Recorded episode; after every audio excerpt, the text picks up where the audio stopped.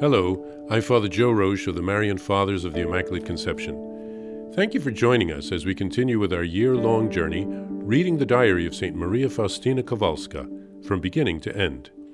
Today we take up from where we left off, beginning with diary entry number 111. When in the midst of these interior torments, I tried to accuse myself in confession of the smallest trifles, the priest was surprised that I had not committed graver faults, and he said to me, If you are as faithful as this to God during these sufferings, this in itself is evidence to me that God is sustaining you, sister, with a special grace, and it is a good thing that you do not understand this. It is a strange thing, nevertheless, that confessors could neither understand me nor set my mind at peace concerning these matters until I met Father Andrasz and later on Father Sopoćko. A few words about confession and confessors. I shall speak only of what I have experienced and gone through within my own soul. There are three things which hinder the soul from drawing profit from confession in these exceptional moments. The first thing, when the confessor has little knowledge of extraordinary ways and shows surprise in a soul, if a soul discloses to him the great mysteries worked in it by God. Such surprise frightens a sensitive soul, and it notices that the confessor hesitates to give his opinion. And if it does notice this, it will not be set at peace, but will have even more doubts after confession than before, because it will sense that the confessor is trying to set it at peace while he himself is uncertain. Or else, as has happened to me, a confessor, unable to penetrate some of the soul's mysteries, refuses to hear the confession, showing a certain fear when the soul approaches the confessional. How can a soul in this state obtain peace in the confessional when it has become so oversensitive to every word of the priest? In my opinion, at times of such special trials sent by God to a soul, the priest, if he does not understand the soul, should direct it to some other experienced and well instructed confessor or else he himself should seek light in order to give the soul what it needs, instead of downrightly denying it confession. For in this way he is exposing the soul to a great danger, and more than one soul may well leave the road along which God wanted it to journey.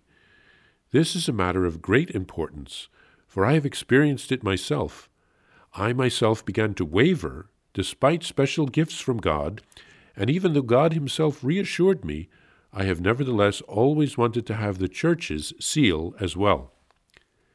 The second thing, the confessor does not allow the soul to express itself frankly and shows impatience. The soul then falls silent and does not say everything it has to say, and by this profits nothing. It profits even less when the confessor, without really knowing the soul, proceeds to put it to the test. Instead of helping the soul, he does it harm. The soul is aware that the confessor does not know it, because he did not allow it to lay itself open fully as regards both its graces and its misery. And so the test is ill adapted. I have been submitted to some tests at which I have had to laugh. I will express this better thus The confessor is the doctor of the soul, but how can a doctor prescribe a suitable remedy if he does not know the nature of the sickness? Never will he be able to do so, for either the remedy will not produce the desired effect, or else it will be too strong and will aggravate the illness, and sometimes, God forbid, even bring about death. I am speaking from my own experience, because in certain instances it was the Lord Himself who directly sustained me. The third thing, it also happens sometimes that the confessor makes light of little things. There is nothing little in the spiritual life. Sometimes a seemingly insignificant thing will disclose a matter of great consequence, and will be for the confessor a beam of light which helps him to get to know the soul. Many spiritual undertones are concealed in little things. A magnificent building will never rise if we reject the insignificant bricks. God demands great purity of certain souls, and so he gives them a deeper knowledge of their own misery. Illuminated by light from on high, the soul can better know what pleases God and what does not.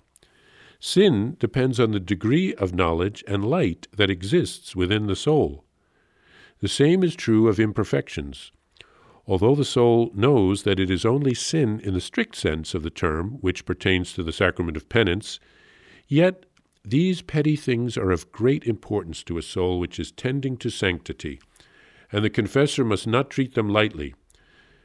The patience and kindness of the confessor open the way to the innermost secrets of the soul.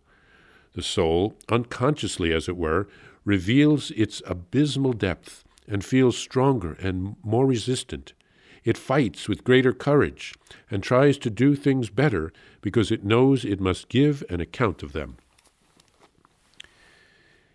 In this section, St. Faustina speaks about her experience of the sacrament of confession with different confessors.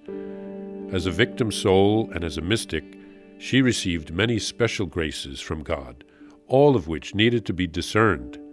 It would not have been easy to be her confessor. I remember reading about the confessor St. Catherine Labouré when she was having the miraculous medal apparitions.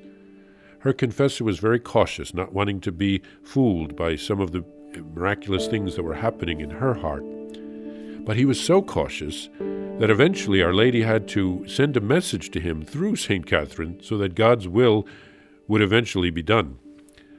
What St. Faustina writes in this section is very helpful for priests who hear confessions. How the priest reacts to what the person says is very important because souls can be sensitive, even if they are not confessing anything extraordinary like St. Faustina. One priest wouldn't hear her confession, and this can be hurtful. Pray for all priests that we can all grow in holiness and that we will be ready for any type of confession. Also, she speaks of allowing the person to express him or herself frankly without showing impatience, so that the confessor can know the actual situation. As she says, the doctor has to know what the illness is. The last advice is to not make light of little things. Uh, Often, people coming to confession, as she says, know that certain small things are not sins, strictly speaking, but as the person seeks to grow in the spiritual life, it helps sometimes to mention these little things that he or she is trying to avoid. Now, if it's a person who suffers from scruples, mentioning every little thing is probably not helpful. St. Faustina's advice can also be helpful for those who go to confession, and it can also be an encouragement to us to go more regularly.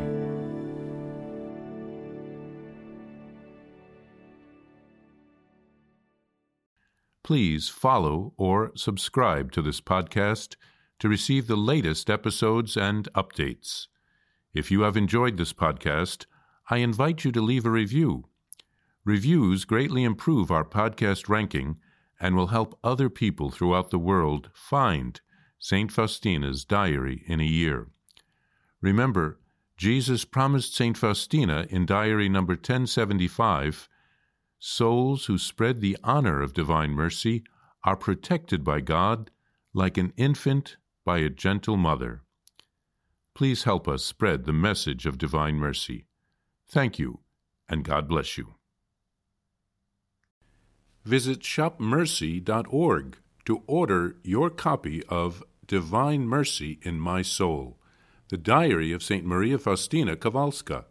It's available in print in English, Spanish, and Polish, and in English as an e-book, available now on shopmercy.org.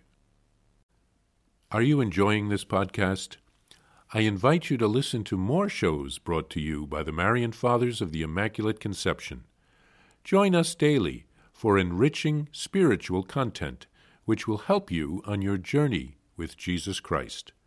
Simply visit DivineMercyPlus.org for a complete list of our shows. That's DivineMercyPlus.org.